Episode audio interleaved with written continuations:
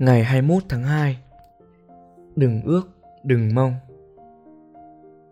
Hãy nhớ rằng không chỉ ham muốn tiền tài và địa vị làm suy yếu và nô dịch chúng ta, mà cả những ham muốn yên bình, nhàn hạ, du lịch và học hỏi. Bất kể thứ ngoại cảnh đó là gì đi nữa, những giá trị mà chúng ta dành cho nó sẽ khuất phục ta. Nơi bạn đặt trái tim chính là nơi mà trở ngại sẽ hiện diện. Từ Epictetus, cuốn Discourses Vậy Epictetus có ý muốn nói rằng muốn yên bình, nhàn hạ, du lịch và học hỏi là những điều xấu phải không? Ơn trời, không phải vậy đâu. Nhưng những ham muốn mãnh liệt này, kể cả bản thân nó không xấu, cũng vẫn ẩn chứa những biến chứng tiềm tàng.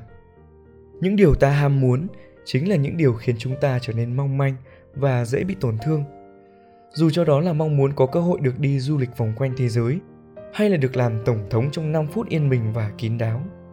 Thì khi chúng ta dành quá nhiều mong muốn cho một điều gì đó, chúng ta đặt niềm tin vào những hy vọng mong manh và rồi thất vọng là không thể tránh khỏi. Bởi vì có bàn tay của số phận nhúng vào, chúng ta càng dễ dàng đánh mất bản thân như một cách để đáp lại. Theo Diogenes, một nhà triết học hoài nghi từng nói Đặc quyền của Chúa là ông ấy không có bất cứ ham muốn gì. Và đặc quyền của những người tiệm cận với thần thánh là ham muốn rất ít. Có ít ham muốn khiến một người trở nên bất bại, vì khi đó chẳng có gì nằm ngoài tầm kiểm soát của bạn cả.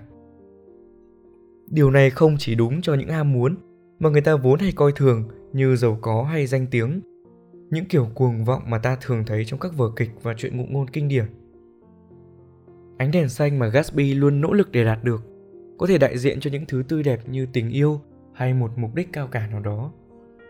Nhưng những thứ tươi đẹp như vậy cũng có thể hủy hoại một con người hoàn toàn.